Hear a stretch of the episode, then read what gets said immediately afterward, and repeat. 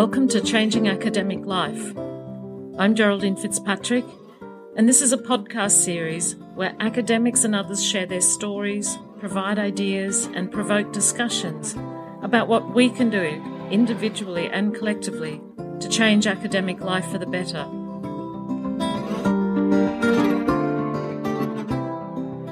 I'm very happy to be able to bring a new podcast after a longer than planned summer break. This one is with Yolanta Burke. She's a positive psychologist and she works as a senior lecturer and associate leader of the M A P C P program at University of East London. And she also has her own consultancy business. The audio quality isn't as good as it could be, apologies, but I'm sure you'll still feel and hear Yolanta's enthusiasm and passion for her work. It really is infectious. I initially wanted to talk to her because of her work around positive organisations, but we start off talking about her own PhD experiences and how she dealt with burnout during that process, and the importance of, for her of finding a place of harmonious rather than obsessive passion. She talks about how this now influences her work supervising her own students and her work as an academic. And she also shares her experiences working in industry, in creating positive workplaces, and how she thinks we could improve this in our workplaces and academia as well. And she shares her passion for finding ways to communicate our research to help people and to make a better world. I hope you find this as inspiring as I did. Uh, so thank you, Yolanta, for your time. It's taken us a long time to set this up, hasn't it? Because we're yes. thinking backwards and forwards for ages, but it's great that we finally have got to talk. Um, it's wonderful. And you're coming from a slightly different background of, of working in a different area to lots of other people that I've talked to previously. Could you just give us a little bit of a background about where you're coming from, just for context? Sure. Um, I have been working in business for many, many years, almost twenty years, in managerial roles mainly. I was very lucky to actually have been promoted to my first managerial role when I was, I think, about six months in the business, um, which was very early. And I was thrown into the deep end and I didn't really know what I was doing. And I just, the company I worked for at the time invested loads of money into me to teach me, which was wonderful. Um, So over two years, I've learned loads, and then I moved on to another role. Uh, so I mainly worked as a um, learning and development manager, but also as a H manager, a H R, H R manager. Um, and then after a while, I've uh, been just interested in the type of information that was uh, given to us business people or trainers in business. And I started to doubt it all, because we heard so many mixed views about how we should do things. And I got interested then into in, in the whole area of research. What is research all about? How, what can I get out of it as a practitioner? And I've realized that a lot of approaches that we took in business were just um, incorrect. That we, we were making a lot of assumptions that were that had absolutely no basis mm-hmm. uh, for them. And I I would be listening to or reading books or listening to talks of people who who mentioned maybe research, but they didn't really go into it. And then when I tried to find sources for um, of, of whatever they said, I couldn't find them. So they were all tales that they were saying, and they just were adding, research says. Mm. Um, and the famous one being the Yale study about goal setting and how some people suddenly have achieved God knows what in their life because they've set goals. Apparently that study never even took place, but everybody in business talks about it. So it's got mythical status. Absolutely. And I actually wish that somebody had someday, I don't know, just even even started uh, started a uh, some sort of, done a little bit of study like this, because it was quite an interesting one, even though it was made up. um, but because of that, I decided to actually look at the other side of the research, and it has got me so enthusiastic and mm. so interested that I decided to do the first master's and signed up for the second master's, and then fell in love with positive psychology and decided to quit my full-time job and do my PhD full-time with um, the University of Dublin Trinity College. Wow. And my life has changed incredibly ever since then. I have been working in academia ever since then and absolutely love it. So what, what were the two masters that you did? So the first one was um, in learning and development, um, because that's the job I was doing. Yeah. And I, my bachelor's was actually in psychology, but I hated psychology after I finished my bachelor's. I didn't want to open another psychological book because it was so negative. I really could not stand le- learning about abnormalities again. So I decided to step away from uh, psychology altogether and um, decided to do master's in the area that I, I did every day at work. And then by the end of my master's, I really missed psychology. And also I came across, I know, it's it's funny how it works. I just, psychology always pulls me. Yeah. And, and um by the end of my um, master's, I decided that I will look into other types of psychology, maybe fields that I might like to develop further. And that's how I came across positive psychology. So I decided to then do another master's in positive psychology. What's positive psychology then? So you talked about negative psychology and positive psychology. So positive psychology is about looking at people slightly differently. That's how I see positive psychology.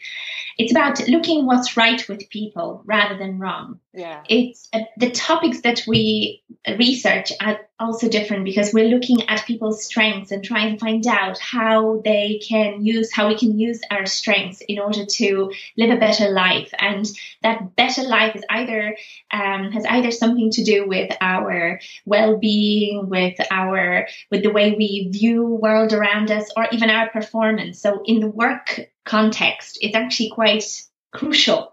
Um, but um, it, positive, I suppose the, the, the word positive is very unfortunate. And I think Seligman, who is considered the uh, father of positive psychology, mentioned it himself that positive psychology should not have been called positive because it's people tend to think it's all about happiness, but yeah. There is so much more to it. And the happiness is just a small yeah. part of positive psychology. Well, they think it's just about positive thinking.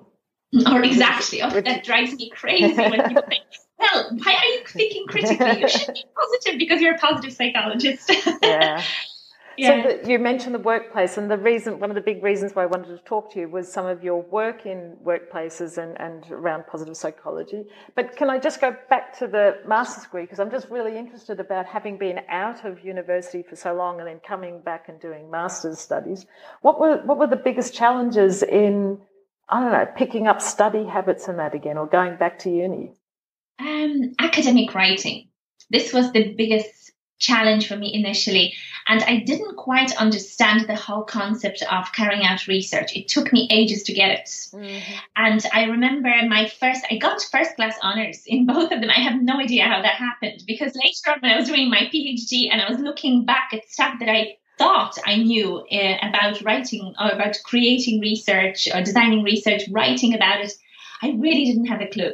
Mm. So I think that um, definitely looking now at students that I supervised, I put so much effort initially into explaining the process, into giving them bigger picture, just the things that I was never given that helped me so much in, yeah. during my PhD.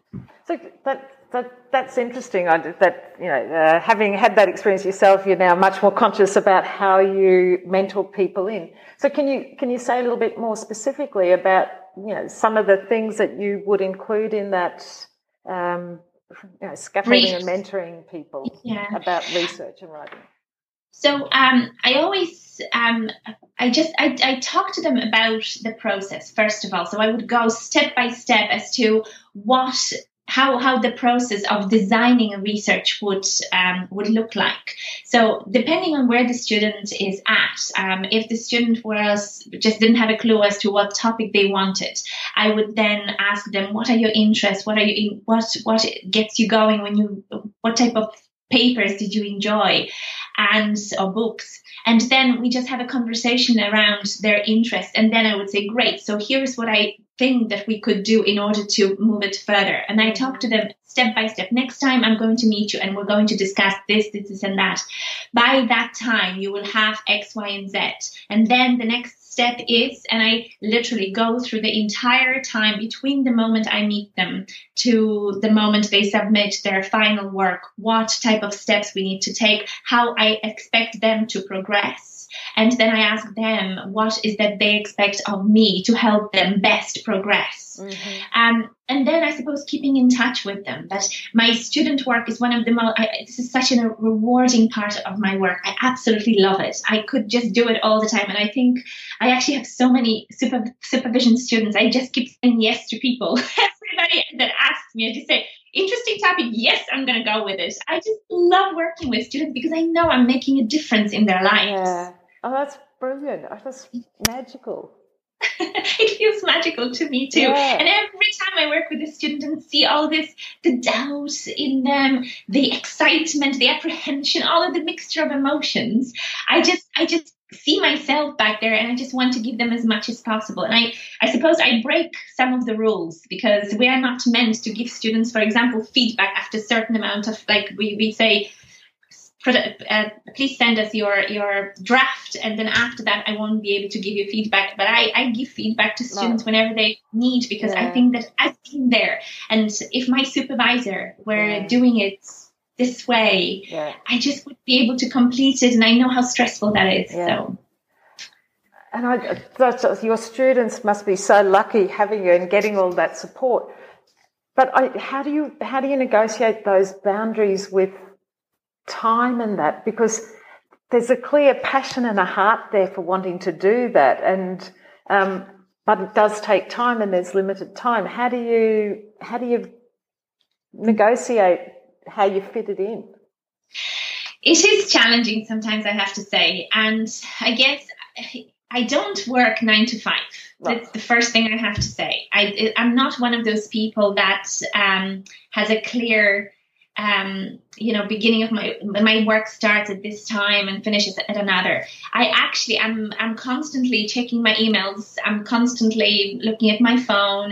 Um there's constantly my my life is constantly evolving around, like, my work is part of my life, and um I very often work from my home office. I don't go into the university. When I have to go, I go to the university, but I'm actually very comfortable. This is the office where I did my PhD. Mm-hmm. And so um when when I was doing my PhD, my work was like this, um but um now as I've started working for the university, it still continues. It's just my life is my work, but I, I don't mean that I don't have life outside of work, but I manage it in a way that allows me to take a break. I make sure that I go for a walk, for example, every single day during the day, unless at the university or I have a meeting or there's something else happening. But when I'm working from the office, my I, I would take time out throughout the day, and um, I would go back to it. So I don't even know how many hours I work, to be honest, right? Because of, of this approach, I guess. Yeah, yeah. Because that. I was just uh, one other thing that I was just thinking about is um, that. I was always worried that uh, perhaps because I'm so passionate about what I do, that my passion is very often, that maybe my passion falls into obsessive, but I am really aware of the obsession, because I did go through a stage of obsessive passion during my PhD. Mm-hmm. And interestingly enough, my supervisor actually gave me advice at the beginning of my PhD to live and breathe my PhD topic. Yeah. And when I heard him say that, because I'm passionate anyway about things, yeah. when I heard him say that, I just went O T, over the top. Okay. And I started to wake up in the middle of the night with ideas, notting them down in my little notepad, going, meeting with my friends and thinking about PhD, and actually think to myself, I should be at home studying right now. So I got myself completely caught up in this kind of um, PhD frenzy and obsessive passion about it, and it made me feel very sick after three months, and I actually burnt out within three months of my PhD. And I remember just calling my supervisor and saying, I can't do it like this. I need to take time out because I've got into obsessive passion without even realizing it. And I took a month out of my PhD, and I said, I'm, I'm going home. I'm going to my mom. And that's exactly what I did. I just went back to my home place, and I just met up with my old friends, um, my family. My mom made me uh, dinners, and I just uh, I went there for a couple of weeks, and then I traveled a little bit, and then I came back refreshed. um, refocused, and the rest of the PhD, most of the time that I spent, I did it within three years. So most of the time that I spend on my PhD, I, I, I try to always be aware of that harmonious passion. And I still am. So I don't think, even though I've just said that I live my life within like twenty-four hours is my lifespan or work span, anytime can do. Obviously, I do. I do go to bed. I'm glad to hear that. But I just, I, I still have a lot of great stuff going on, and work is not the only thing that gets me going. I yeah. have other stuff in my life that gets me going just as well. I, I really like that distinction you made there between obsessive passion and harmonious passion. Like, you don't have to give up a passion. It's a way. It's a finding a way of integrating it in a in a I don't know, holistic is probably not the right word, but in a in a healthy way. So what were some of the particular I don't know differences or strategies that you put in place then coming back after you month off? I first it's they were to do with flow, interestingly enough. So Uh, feeling engaged, like PhD engaged me incredibly. I love positive psychology, and I have such massive curiosity that I sometimes get involved in too many things. And just I enjoy it, and that's why I do it. I'm just I'm just driven by this this pleasure, kind yeah. of, uh, for for uh, reading and learning. Um, but what I decided to do is uh, try and find something physical. So I always. I, I have to walk away from my office. So my office is only for work, and this is my rule. I do not do pleasure here. It's right. like it, it, I would never watch a movie on my uh, Mac, for example. It's a beautiful screen, but no, it would never happen. I would never read a, a book. I, I read one book per, like, silly book, kind of a silly book. And what I mean by silly book is um, something really light, like chiclets. I have to read one per, per month, and to force myself to do it, I've set up a book club.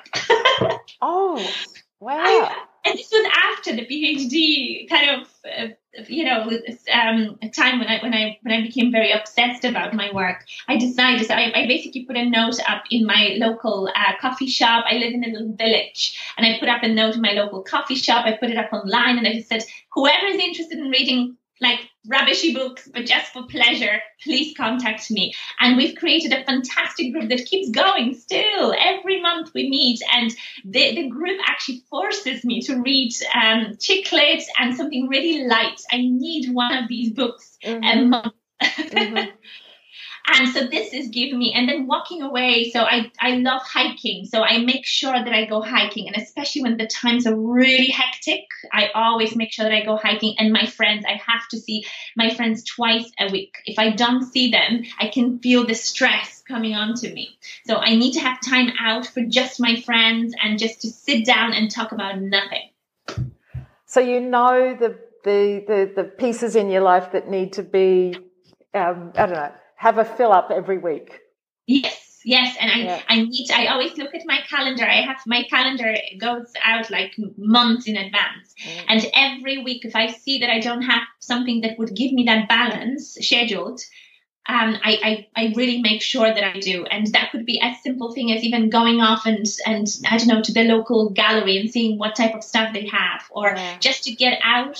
And this is why I said that my work is not nine to five, and I think that, and actually I've read somewhere that apparently um, younger generation, um, this is how they work. They don't, their their their emails, for example, are not there all the, are not are not there just during the working hours. They actually go outside, and it doesn't bother them. And I got to a stage when it doesn't bother me. Mm. Uh, now that said, some of the sometimes there are there are some days when I decide, or some weeks sometimes when I decide, okay, I need to take time out because maybe I have a lot of stuff going on.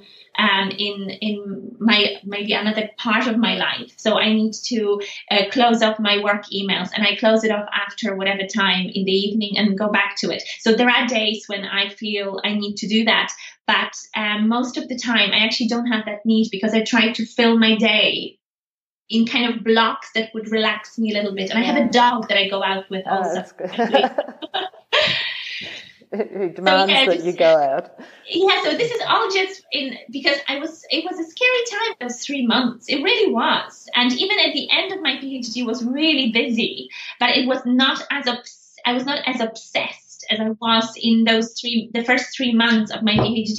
I've never, I've experienced something like this before in my business world, but um, I really try not to get go there again because it's just a too dangerous place to get into. Yeah, and it's it's interesting because it sounds like you're saying in some ways that you could be doing the same amount of work, but the character of it and how you're approaching it is really, really different. Oh, definitely, definitely.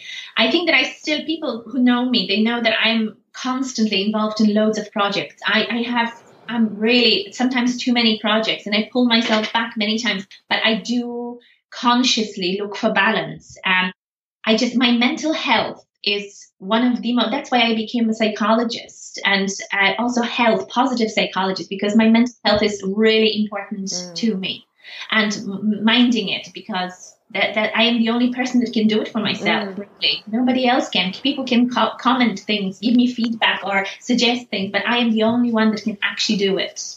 Yeah. Yeah. You are the only one who can actually do it. And it, yeah. it, it so like nothing in your circumstances changed. No, it it's you. Crazy. Yeah, yeah, yeah, that's it. I, because we are creators of our own life. At the end of the day, we are we carve our own life. And when things don't work, this is wonderful about life. You can always take a step back and just fix it, and then go on again and make another mistake, and then learn from it and keep going like this. Mm. But uh, you know, it sounds like I have it. I have I have it all figured out. I don't. I don't. And there are days when I'm overwhelmed. But when I'm overwhelmed, I stop myself. I suppose I have this awareness now after what happened before um, as to where not to go. And I created on a scale, I actually have like a scale in my head that I've created after this event, after the getting into this obsessive passion, burning out. I have a scale from one to ten. And when I know that I'm reaching around seven, it's time for me to stop. And even if I have to do something, like if I'm standing and giving a talk, obviously I won't stop. Yeah. but, but if it is just a normal day, uh, it happened to me in the past when I just realized, oh God, I've gone too far. I need to pull back. Mm. So once I reach seven, yeah, I need yeah. to pull back. Yeah. So that constant self-reflection, self-awareness. Yes, yeah. it, it is a huge yeah. part of my daily life. Yeah. It, I think it has to be. It has to be to... to live a life like I live, uh, like a busy life. Mm. And I think for anybody who lives a busy life, because otherwise you just get lost, burnt out. And that's what could happen to some people. And it does happen to some people yeah. where they go too far all the time. They burn out. Then they have to take a long time out. Um, and then often get back into this or completely withdraw. And I just, I've, I've been there. I've done it. I don't want it. So I need to protect my peace and quiet. Was your supervisor okay when you went back to them and said, I can't do it that way? Yes, he was really understand understanding, and he actually said, take whatever time you need. Oh, that's cool. Um, he was brilliant. He is a psychotherapist, psychologist, psychotherapist. So I'd say he's dealt with these type of um, situations frequently, and I was very lucky to have him for my supervisor. Um, but I know that not every supervisor would possibly say that. And some people would push you even further and say, well, this is PhD. And he didn't know me a lot at this stage. At this stage, he only knew me for three months and not even much. He just knew that I just had, I was crazy about positive psychology, and I've had maybe two, three meetings with him, and that's it. Mm. And yet um, he gave me that space that I really badly needed. Yeah. But that's what I always try and put into my work with my students. Um, and when they I see them overwhelmed, and I did have one particular student I can think of uh, recently who just became terribly overwhelmed. And usually, I would meet students once a week, once a month, mm-hmm. to uh, to help them with their um, uh, research and maybe give them some tasks that they can uh, work on for a month and come back to me. But with this person, I actually met her every single week for um, as long as I needed, because I knew that if I don't do it, the same thing could happen to her. And thank God that everything worked out well. And after a while, she didn't need to meet with me that often. So we didn't even go through all of the, well, maybe we've gone over the uh, required amount of time with you know, students, um, student um, uh, supervise the time, but it really didn't matter because I possibly didn't do as many meetings with other students. So it's it's it's okay. It all worked out well for me, but for the student, it meant a lot yeah. to her. Yeah. Were there university support structures in place that you could have accessed? That's true. Yeah, I could have accessed them, and I have actually suggested that the student should go for counselling. Mm-hmm. And I'm um.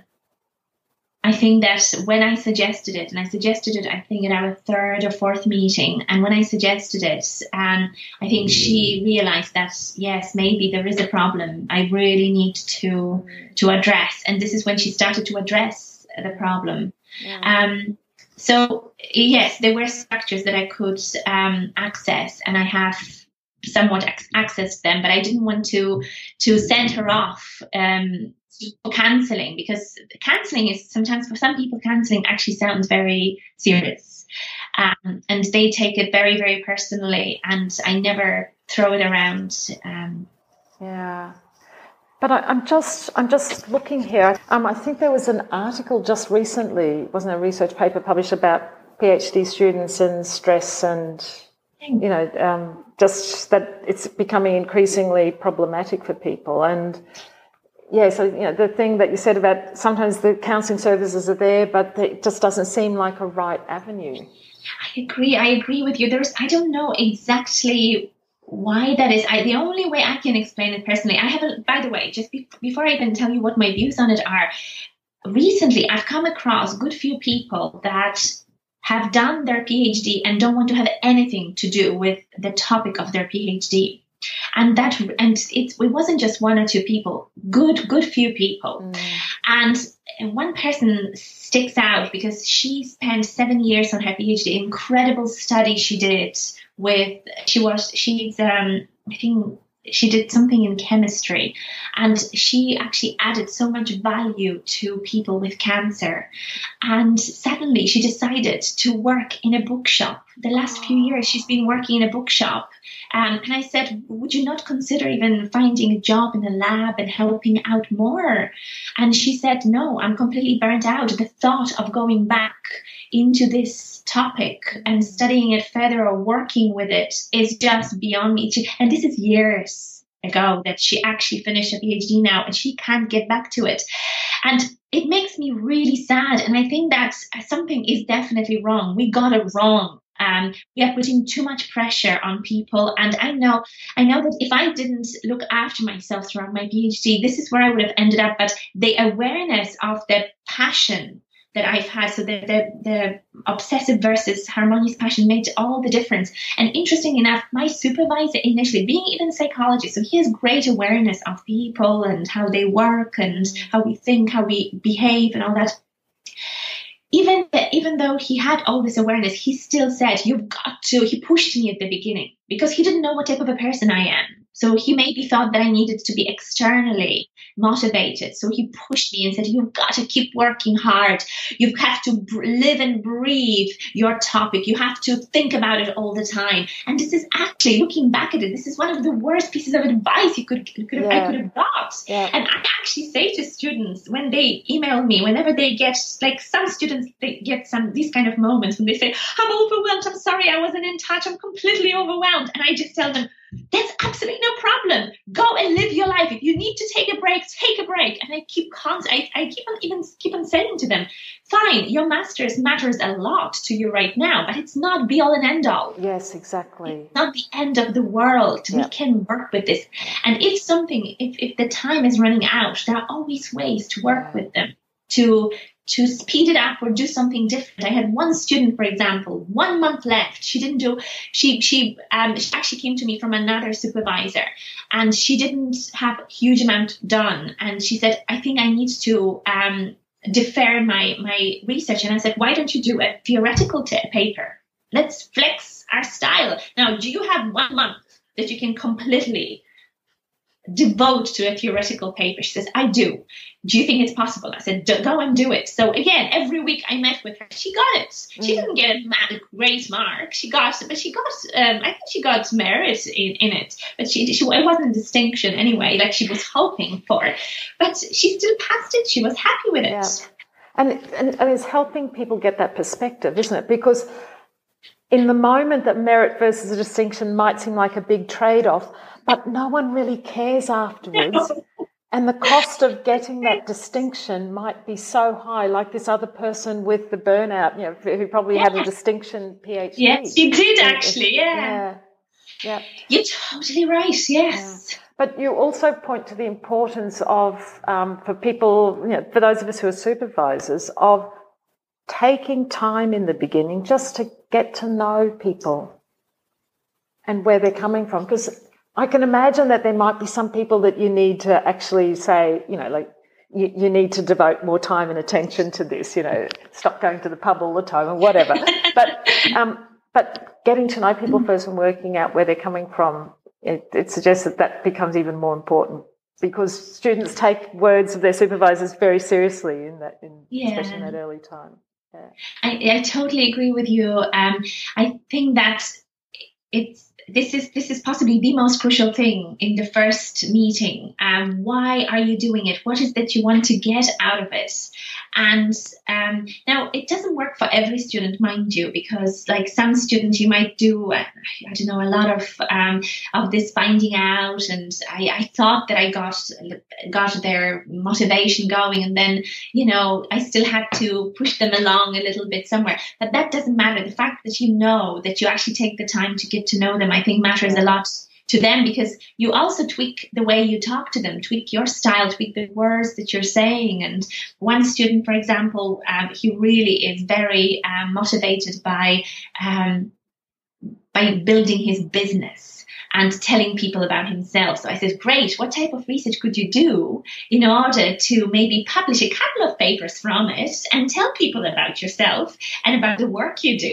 And and he is just so, he's every time he's just so enthusiastic, because this is what he's working towards. This is his life he's working towards, not some pieces that he has to do and finish.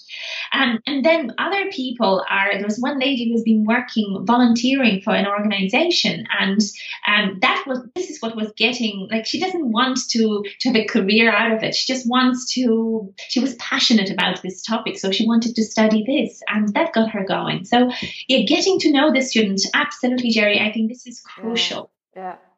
And knowing when to push and when not to push, yeah. because sometimes if a supervisor would be, like my supervisor, supervisor was very laissez-faire with me, and sometimes I needed him to be a little bit more, um, I don't know, even managing a little bit my expectations, or maybe directing me a little bit more. And uh, and I, some people are telling me that this is what their manager, what their supervisor was like. Mm. They were telling them everything that they had to do, and that that was driving them crazy. So actually, finding out, where is your student? Should I do laissez-faire? Should I be a little bit more autocratic here? Should I be um, a little bit um, more detail-oriented there?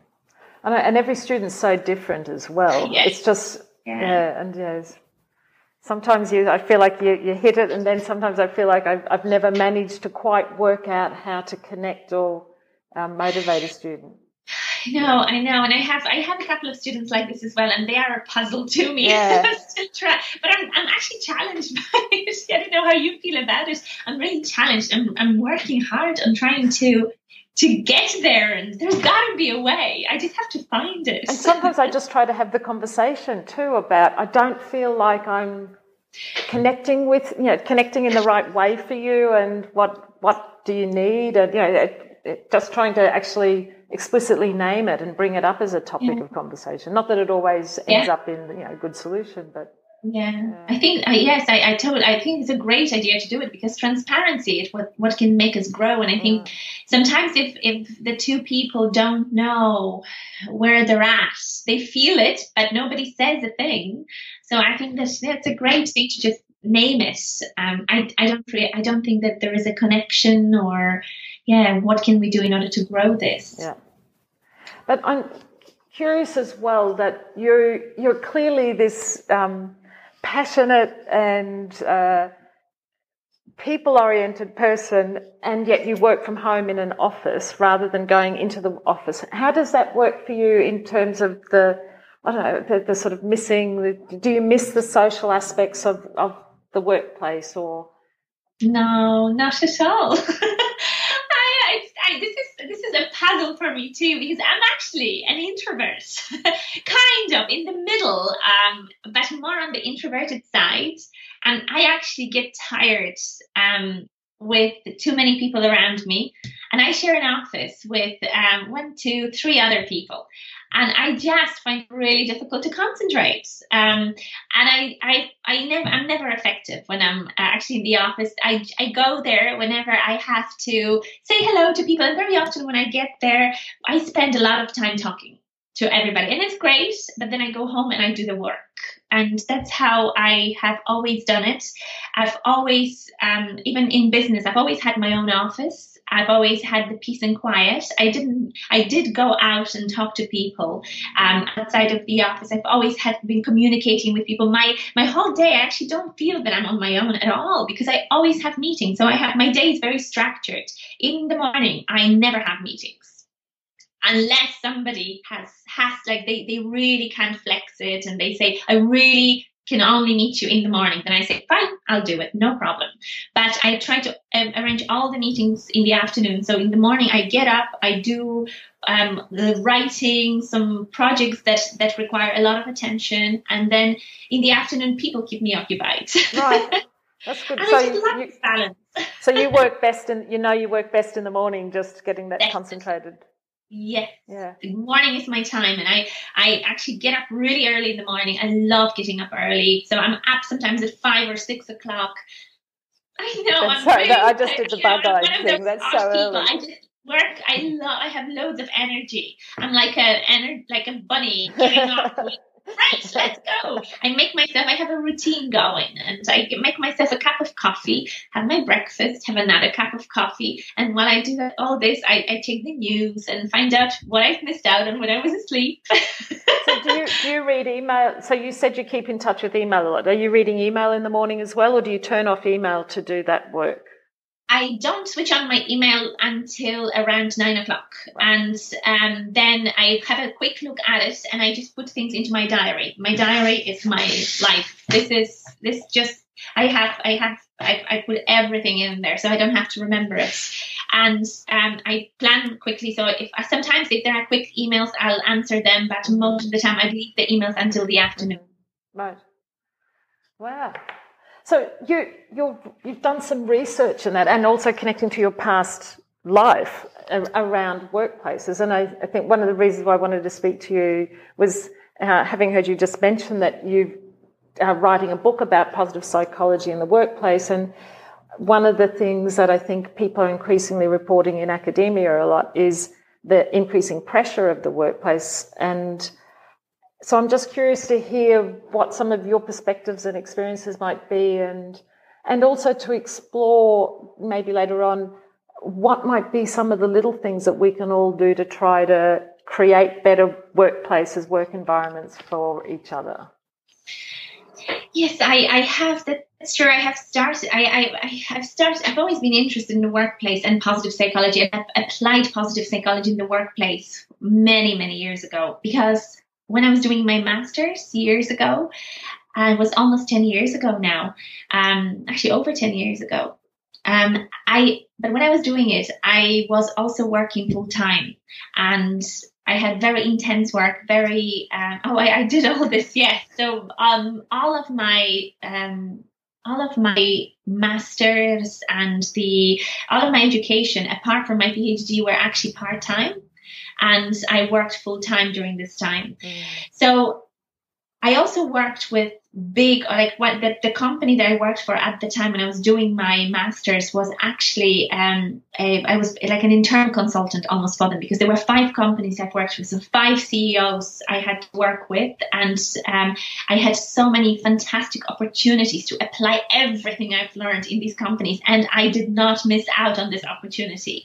I was constantly suggesting things. I've read a paper, I've seen some piece of research, and I said, hey, why don't we try this? Why don't we try that? So a lot of the interventions in positive psychology, I've already tried them by the time I even finished my master's with other people. And at the time, it was very new for them.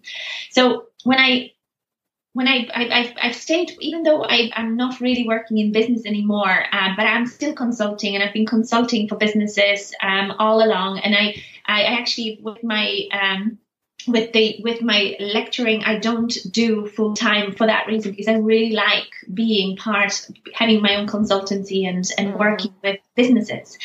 And um, when I, I suppose because of all of the stuff that I've done before, and the, the Association of Positive Psychology, and uh, the business school in Trinity College where I worked, um, when I, where I where I was doing my PhD, asked me to deliver talks, and I've been doing these talks for years now to M B A students. And then from that, somebody else heard about me and said, "Hey, would you like to work with our uh, Masters in Management students?" So I said, "Sure, why not? I'll give them a talk or two."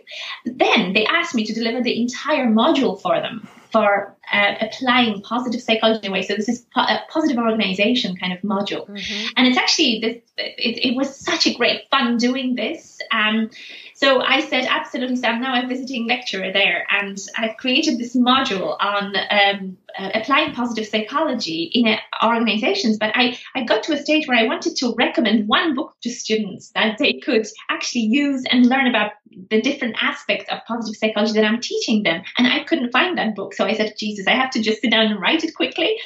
So um, that's exactly how the idea of the book came about. It's not that I just, I want to change the world. I just want to help students know about it, but I just don't have a book that I can recommend. So I decided to write it myself. So I am now almost finishing the book. So I'm uh, discussing now with one of the um, publishers um, to, to have it published. So um, hopefully by the end of the year, it will, it will go into the ed- um, editing kind of stage, and wow. It'll be published maybe next year or the year afterwards. So it's, it's interesting that that's also driven by your passion for students and helping and oh, supporting yeah. students. That's funny. I suppose, but, yeah. but, um, so what's a positive organisation and what's an intervention? You know, what...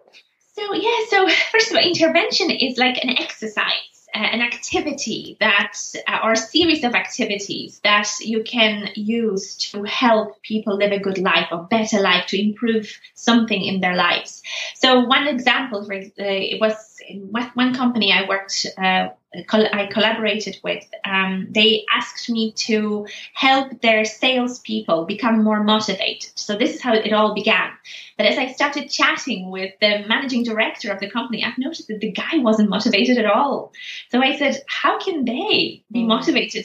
And I actually told him that. I said, I've, I've seen, I've noticed that you don't have much energy, much, much enthusiasm for it. Do you actually believe that they can become better? It was in the middle of recession, by the way. And he says, no, actually, you're right. I don't believe that they can become better. So I said, well, how do you expect them to believe it if you don't believe it? And I just had a bit of a laugh with him over this.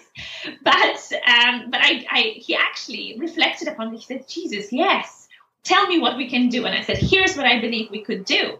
Let, instead of working on trying to get them motivated and talk to them about motivation, let's just, ta- let me talk to, to the, the team, first of all, and see what's happening there. And what I believed was that everybody was really pessimistic about the chances of them selling. And this was the real problem, not the fact that they didn't have motivation yeah. per se. So I actually introduced a program, and um, this was the, my in, intervention. So a three-hour program for all the salespeople in the company. So there were one hundred fifty of them. I had, I think, there were fifteen of them in each group, and I basically taught them optimism uh, in their own way. So I asked them to talk to me about what's happening, and did like a cognitive walk with them, trying to re. Um, reframe their thoughts based on positive psychology. But they actually didn't know I was teaching them positive psychology. They didn't even know the words. They didn't know that it is an intervention. They didn't know about optimism, nothing like this. I just basically used some of the stuff that I knew from positive psychology to help them reframe their thinking. Mm. And then we introduced another intervention after that for uh, five or six weeks, I can't remember, where the managers had to introduce loads of positivity every week. So silly things were happening. This, I, I got them to decide what they wanted to do. So a lady who was really serious, everybody was scared of her. She dressed up as a waitress and she served tea in the morning to one of the staff. Like uh, so she basically reversed all the roles, and pictures were taken and they went viral around the whole company. Loads of laughter um, and sim- sim- silly things like this happened. So after this intervention, the, these two interventions, uh, three months later, the managing director contacted me and said that their market share has increased by eleven percent and they've never seen their customer service results as good as um, as then. So apparently uh, cl- clients were mentioning spontaneously things like, your team are so positive. They are so positive in this terrible environment of recession. And these are the interventions that mm. that can, in my opinion, make a big difference to yeah. people's lives. And when you asked about positive organization, this is just an example of an intervention. But personally, I don't believe that it's all about creating happy workers. I don't, I think it's too, it's simplifying things. And quite frankly, would I like, it's interesting. I'd like to attend a program that would allow me to learn about it, but I don't think that as an organization you have a responsibility to make people happy. Yeah. I think that you can create an environment that of openness, maybe environment of uh, transparency, and that comes from leaders very often, but also other people, and even the recruitment of people, and making sure that you you take on not only people who are great at what they do, but also people who connect with others well, who are the energizers of everybody. Because as a leader, you could you could actually be have this energy. You could have great ideas. You pass it on to your team, and somebody on your team could be so de-energizing that no matter how good you are, the team wants to take this on board. So I think positive organizations, to me, are organizations that understand the importance of working on people's strengths, on creating an environment that has a nice balance of, you know, creating positive emotions, but also negative emotions. They are really important in many situations. But understanding this rather than being um, very, um, um, I suppose, limited in your views on, and maybe focus on one theory or another. I think that's what's important. And we definitely need to come out, go out to organizations with that message. And unfortunately, the positive in positive psychology sometimes is stopping us from doing it, because the managers, leaders would straight away say, you know what, we don't need, we know that positivity is nice and happiness and well-being, but this is not what it is about. And it is not about happiness. Positive organization is about high performance. It's about getting the best out of people and for people to get the best out of each other. Yeah, yeah. What's your experience, having worked in all the in cross sectors of um, industry, like that sort of business as an organisation, and I don't know, an academic department or a university as an organisation? What do you think are the key I don't know, differences or challenges? It's very different. It's really different, and I don't want to be offending anyone. Okay, and I hope that I think it's. You should just go ahead. Oh, I know. It's just, I'm so. Um, um, I, I, I just don't. I really don't mean to be offending one group or another. Um, but this is just my own views and only my own views on this. I just think that in business, people are too focused on money, which is why I got out of business, mm-hmm. because they were not idealistic enough for me. I love helping people. I love to change people's lives. And they didn't allow me to do that because what was getting in the way were the money. Yeah. Um, money was always number one. But in academia, it's completely reversed. It's all about ideas, but not enough thinking about money. And I'd love a happy balance. And I'm just, I'd love for, I just, I, I think that there is, there is a place there that could create that happy balance. Mm. But I don't think that academics very often understand it. And I think that academics work in silos. And in business, we worked as teams. So often we would be meeting and, you know, even, you know, sitting around the table and saying, hey, I would be asking managing directors, what are your financial statements? Give me what you want financially from people so that I can create programs that could actually make a difference and we can measure it. But in academia, it's about, right, let's just do the, the great ideas, write a book and, you know, just just talk about this and my idea is the best idea, rather than sitting around the table and saying, hey, what do we have here? How can we use this? Can we actually help people outside by creating maybe a consultancy in the academy and use our knowledge to help others? That's what I'd love to see. And that would make academia money and also would would uh, create happier people outside, because we are we we, are, we should be working and doing research to help others, mm. not just because we want to publish a paper. Mm. And in some ways, the, the equivalent of the money in academia now, in terms of the drivers, is is the number of papers and the amount of grants yes. you've got in. And, that's true, yes. You know, um, which, pressure, pressure, pressure. Pressure, pressure, pressure. Yes. Yeah. Every every time I have any review coming up, I panic and I and I quickly finished one of the papers I started and never finished. And I was like, oh, Jesus Christ, please do something, because I need to write that, that at least something is in press or under review or something. You're right. You're completely right. And I feel very bad about it because I love doing so many other things that sometimes that bit, like I, I would prefer personally, I prefer to write a people, a book for people to help them live a good life rather than write a paper about something that I've done. But I know that both are needed. But it's just, I think that, um, yeah, I, I still have this conflict. And I think that when you're maybe a, a more um, experienced academic, um, perhaps you're very clear, this is what I need to do. I need to write my papers. But for me, I, I'm constantly in this conflict. I want to help others. That's my focus. And research is to help others, not necessarily to, to publish. So you, you have a sort of a satisficing strategy then? Yes, I guess I do. Yes, as long as it's enough. to, to sort of keep the tick in the box. That's it. Yeah. Um, I do. When it comes to papers, when it comes to books, I have a different attitude because I want, I'm much more, I, I'd love to, I'm, I'm, uh, this book, after finishing this book, I'm working on another project that is really exciting for me. And I'm I'm already talking to um to an agent about writing a, like a pu- popular book, just so that I will go to more groups of people to help them. Because who reads academic uh, books? Very rarely. People in my people who are in business, I, I don't know anyone unless they did a master's. They yeah. don't read academic yeah. books. Yeah. So you're you're actually very active in this way now that I think about it. You know, because you play this out not just in writing your books, but you've had a radio slot uh, yes. in in yes. and you've also got a. a YouTube article. Channel where you're yes, you're giving right. sort of short lectures or short yes. talks about some of these things. That's really important for me, Jerry. This is more important to me than anything else. And I think sometimes sometimes I feel bad about it, I have to say, because I live in an, amongst all these famous writers and researchers. You know, I listen to my colleagues, you know, changing the world and creating new models.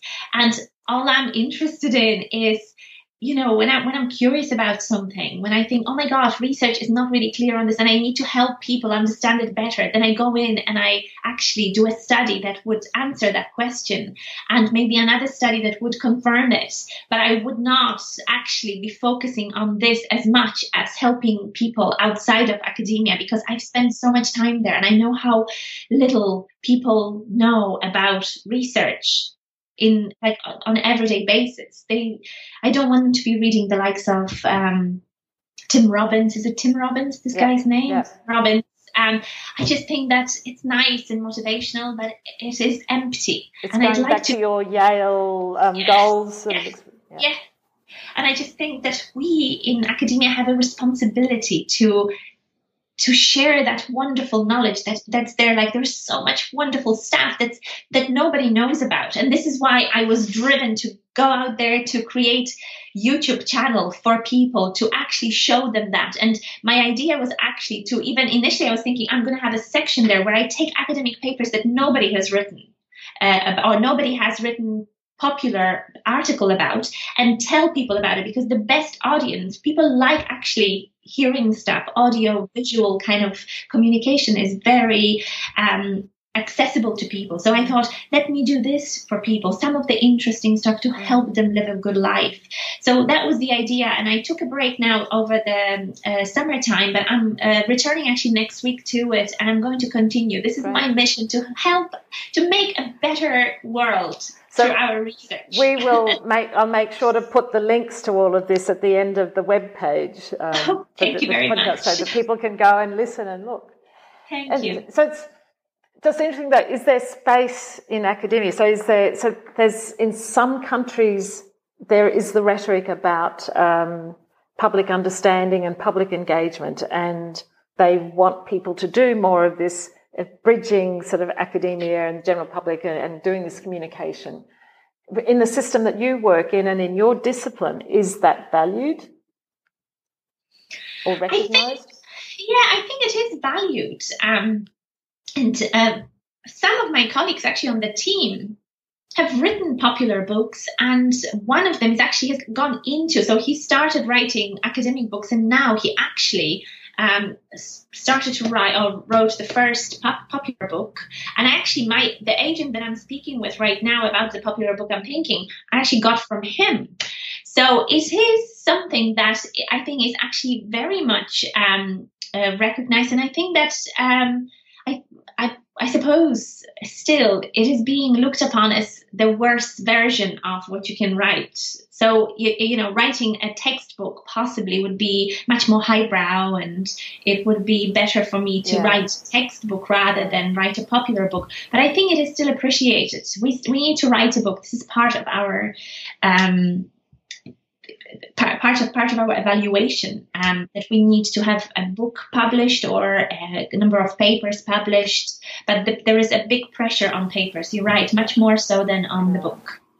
And in, in the, our research area, for example, books aren't even really recognised at all. You know, yeah. I noticed that in they, psychology they, they seem to be far yes. better yeah. um, accepted. Yeah, so it, I think that it is something that... Um, is slowly going in, coming into academia. I think that this in the future, I'd say this is what we will see more of. I think that, um, I mean, on the logical, because I came from practice into research, not from research yeah. uh, primarily, I, I can see the value of it, incredible value of it. That's why I quit my job and you know, started doing what I'm doing. But I think that some people don't recognize it as yet. Uh, but I think it will be recognized more and more. We will have to recognize it, because what's the point in doing research otherwise? Yeah. Who are we doing it for? Uh, and allowing the space for different people to play out different contributions to that.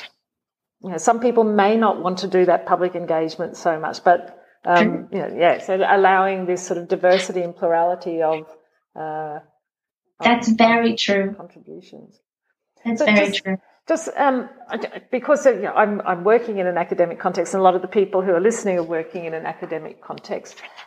What would be, you know, looking at positive psychology and, and what you know about that, what could be some of the things, you know, that we that each of us could be doing in our workplaces to create a better workplace and make it better for one another? You know, like sort of you, you, the tea lady things or. Whatever.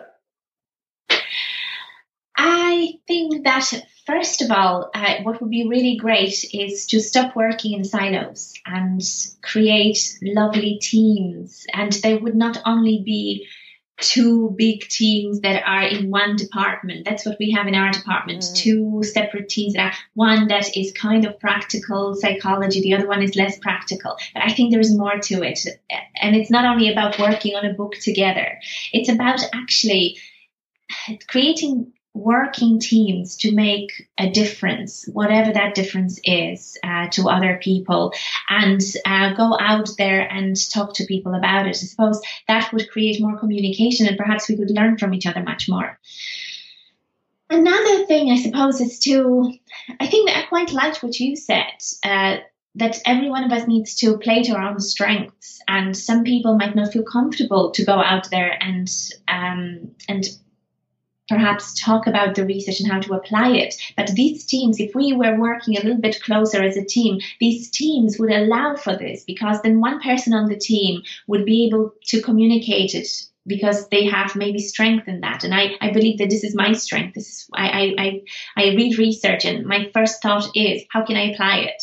So that's how I think. But maybe somebody else might not think that way, and somebody else is way better than me in maybe designing a study that's super duper and, you know, would my, um, add massive value to people, except people don't know about it unless someone like me will talk to people about it. So perhaps um, playing to your strengths is the second thing I would say uh, would be important. And uh, maybe that working in teams would allow for this. Um, Which means that we also have to then know what our strengths are. And, yes, and, so that and be more reflective about what, where those strengths lie and, and what fires us up. Absolutely, absolutely. So uh, creating that awareness is, is crucial, and, and then getting people, it's just like that's what we did in business. We you know, I was good at one thing, somebody else was good at something else, and we would create teams on that basis. And sometimes um, we were even creating uh, teams on the basis of who is likely to start a project and finish it. And we would put two or three people together that we knew, one is a great uh, initiator of things, um, great idea kind of uh, creator, and then another person is fantastic at the details, so we need to get them two working together.